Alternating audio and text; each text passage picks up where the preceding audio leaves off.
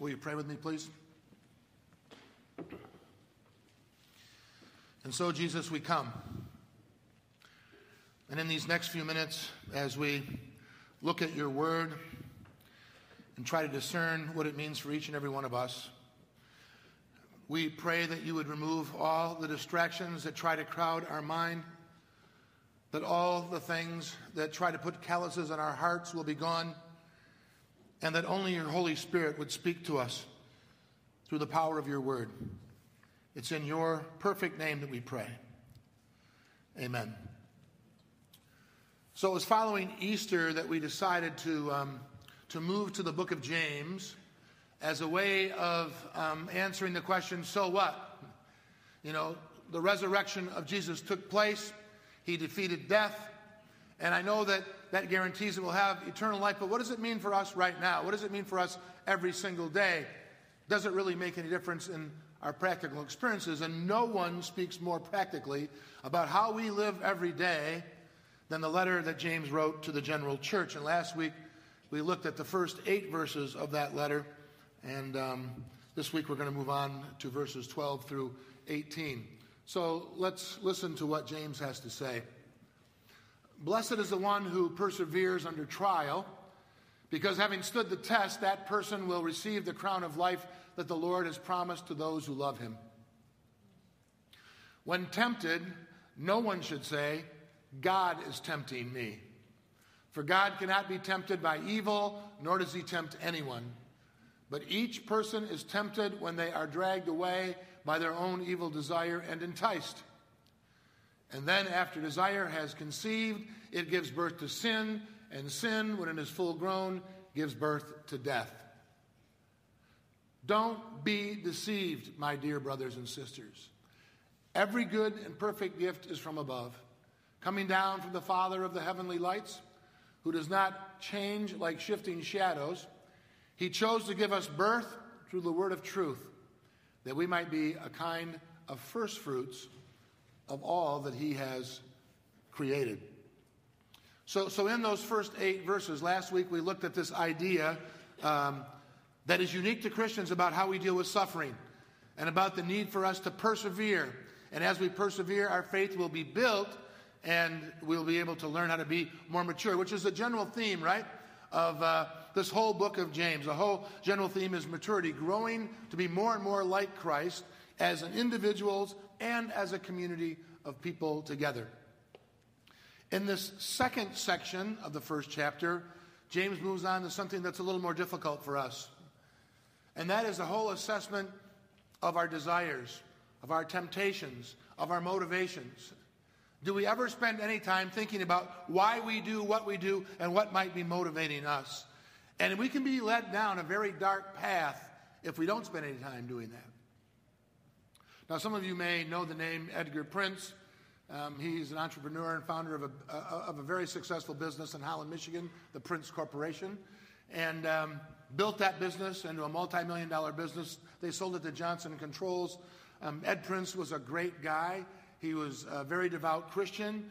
Uh, he served on not only a lot of uh, philanthropic and anti, um, I mean, nonprofit boards, but he also was a great um, supporter of Calvin College and Hope College.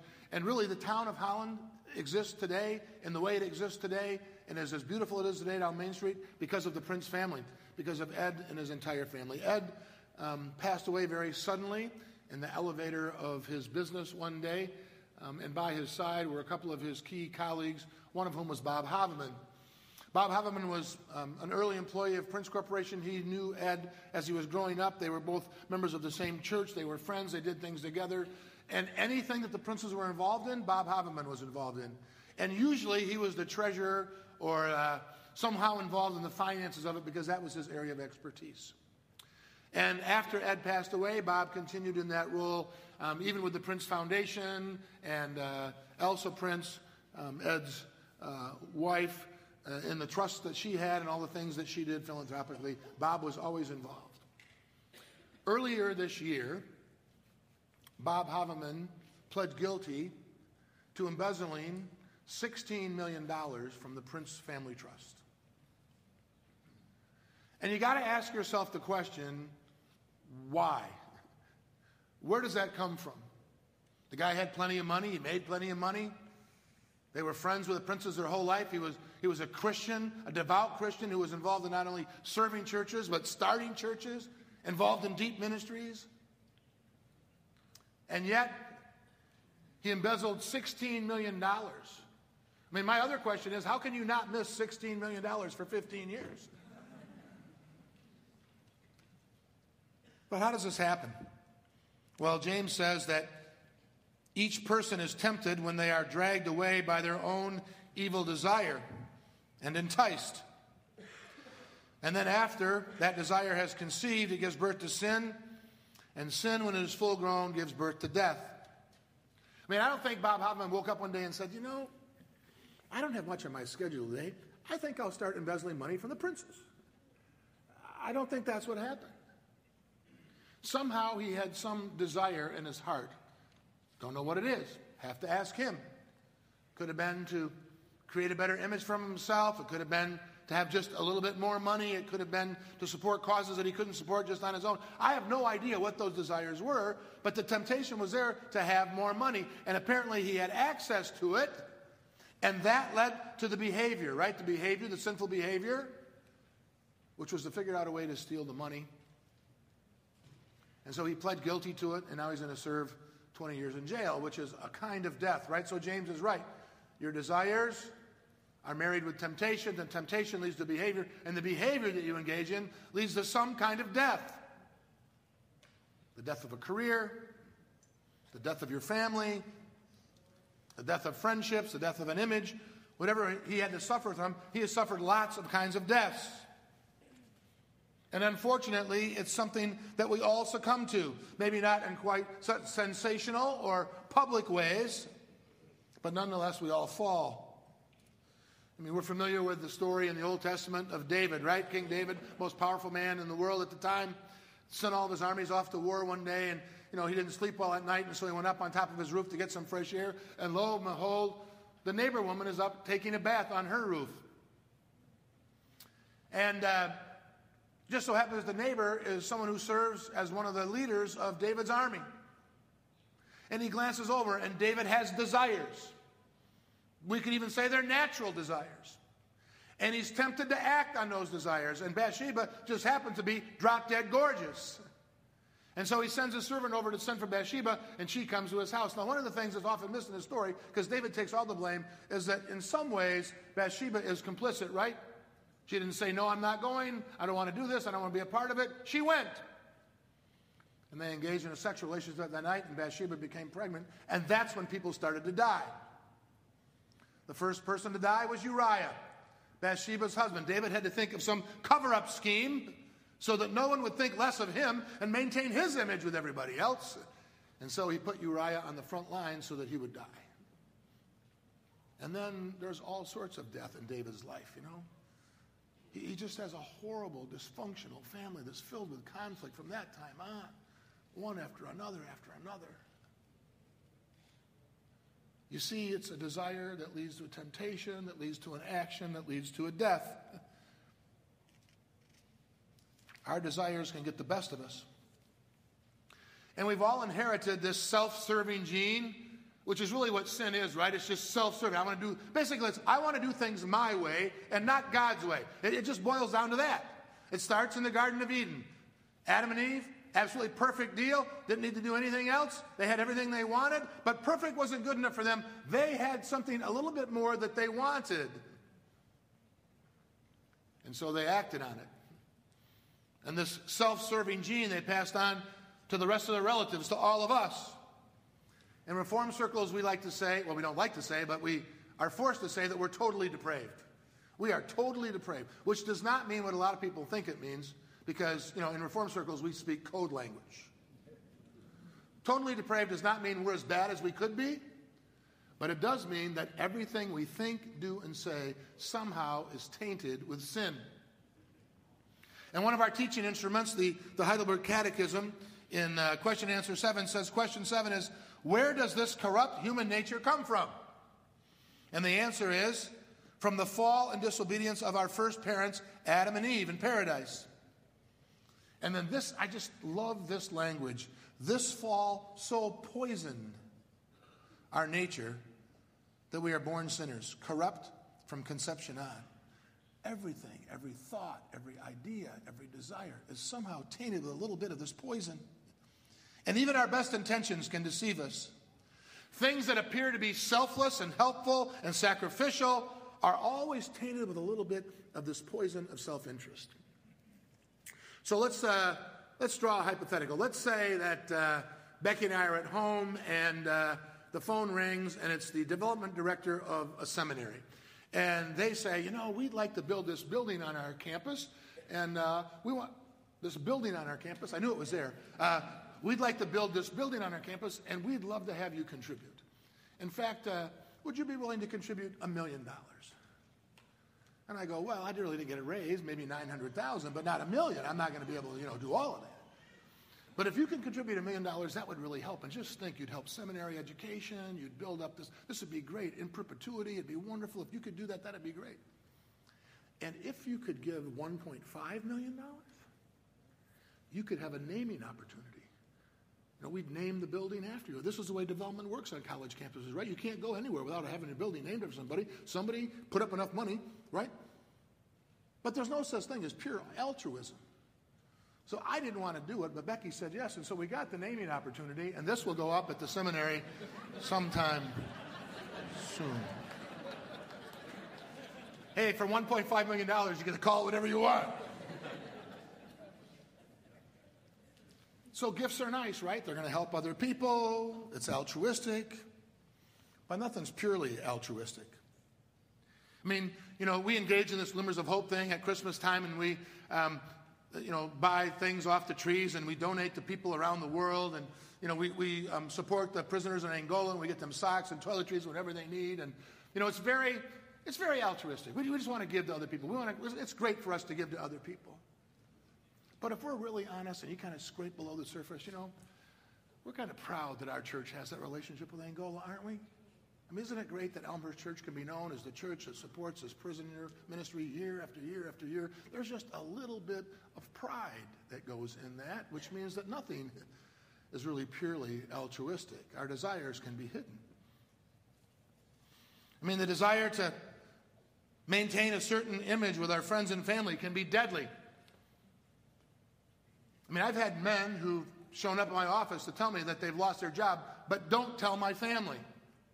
They get up every morning, they shower, they shave, they put on their suit and tie, they take their briefcase, and they take the train downtown.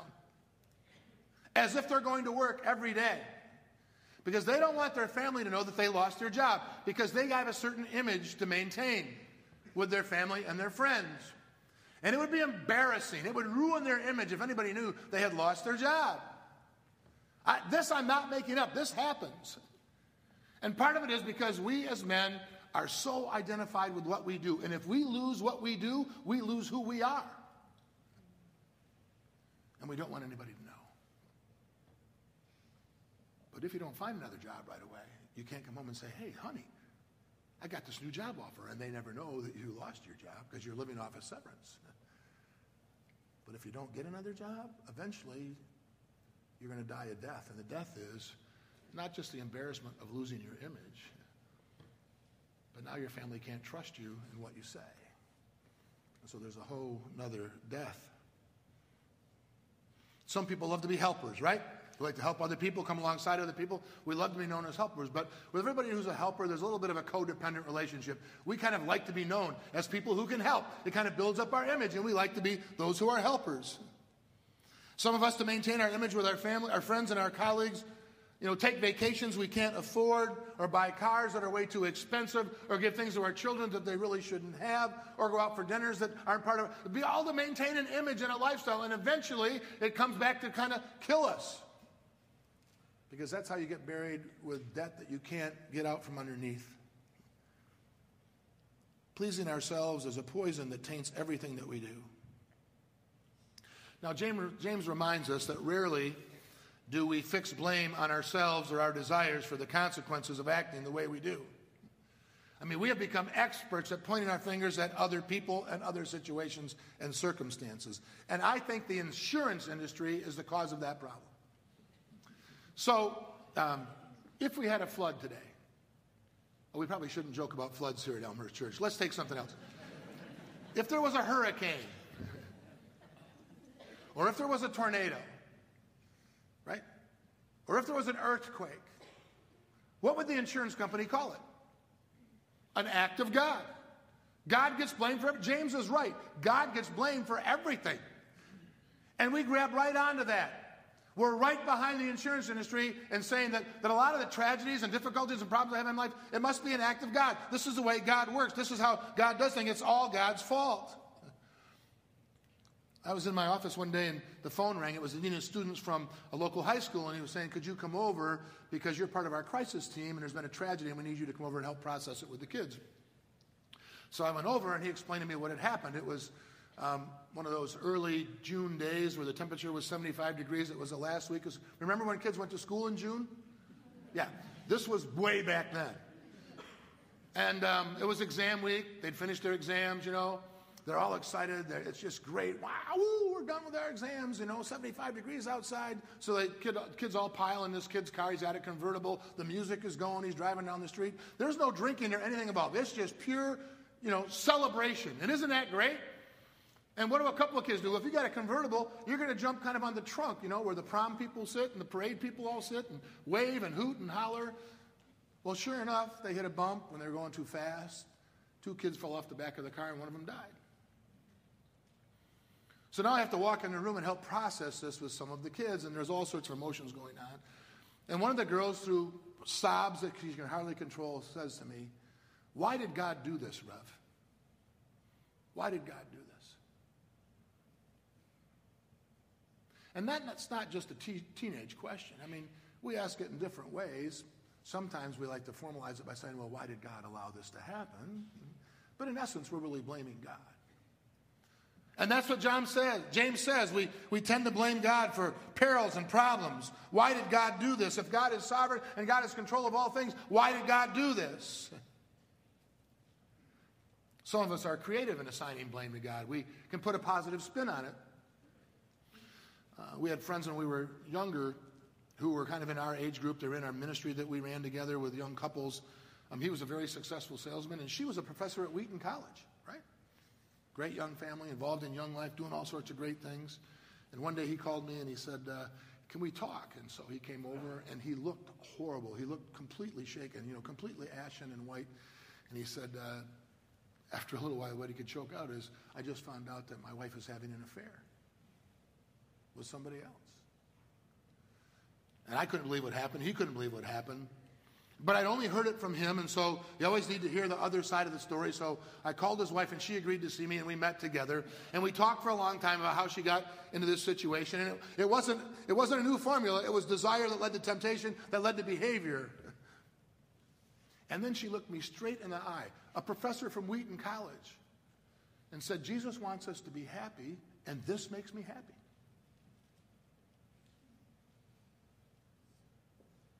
So even a positive spin on this is God's fault. I'm not taking responsibility for this. Jesus wants me to be happy, and this makes me happy. And then the deaths began, right? The death of two families, the death of two marriages, the death of two careers. Apparently, they don't let you work at Wheaton anymore if you do that kind of thing.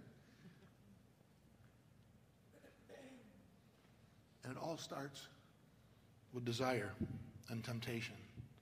And then we blame God.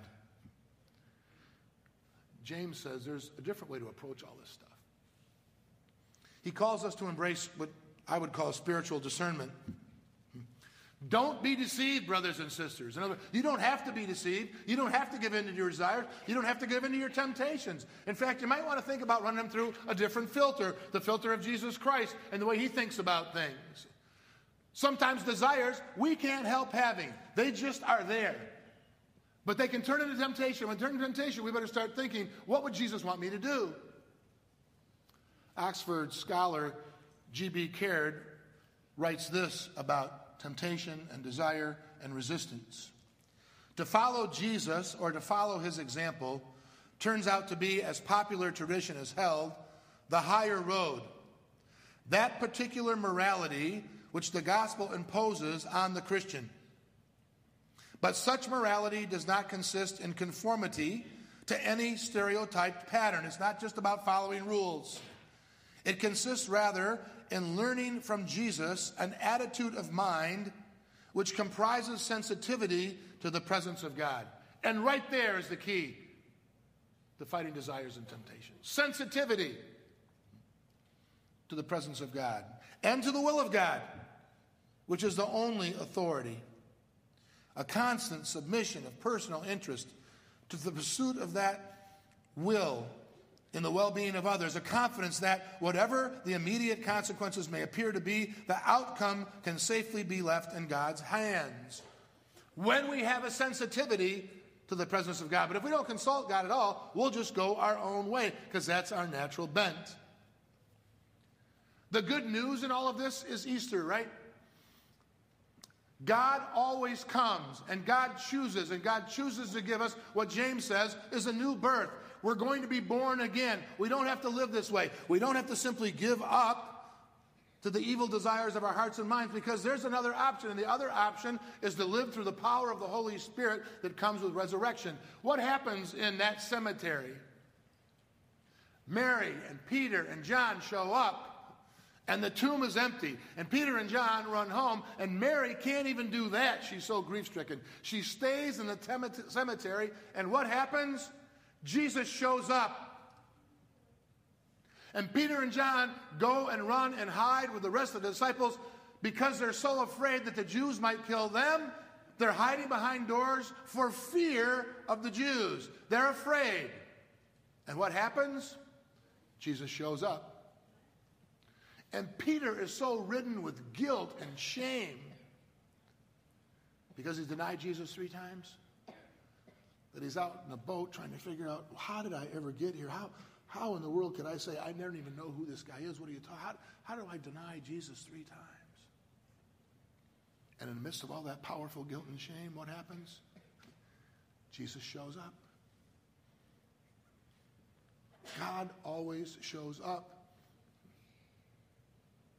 to filter our desires and temptations. Paul says it this way when he writes to the church at Rome. Don't you know that when you offer yourselves to someone as obedient slaves, you are slaves of the one that you obey? Whether you are slaves to sin, which leads to death, or to obedience, which leads to righteousness. You got to serve somebody, so you're either going to listen to the evil whispers of Satan in your ear, you're going to serve God. These are your choices. It's choice. We all have a choice. It's called free will. But thanks be to God that though you used to be slaves to sin, you have come to obey from your heart the pattern of teaching that has now claimed your allegiance.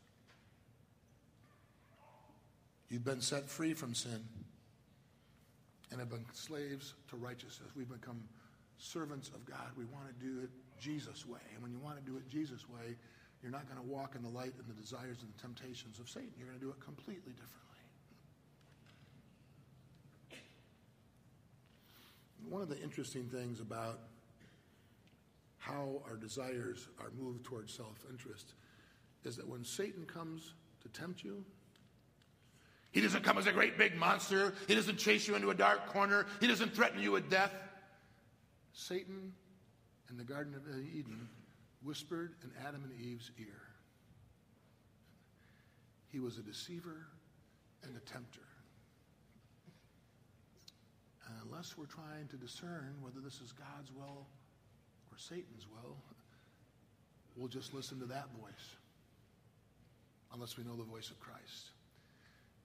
And James says, you can be born differently and listen only to the voice of Christ if you are attuned to it. Let us pray.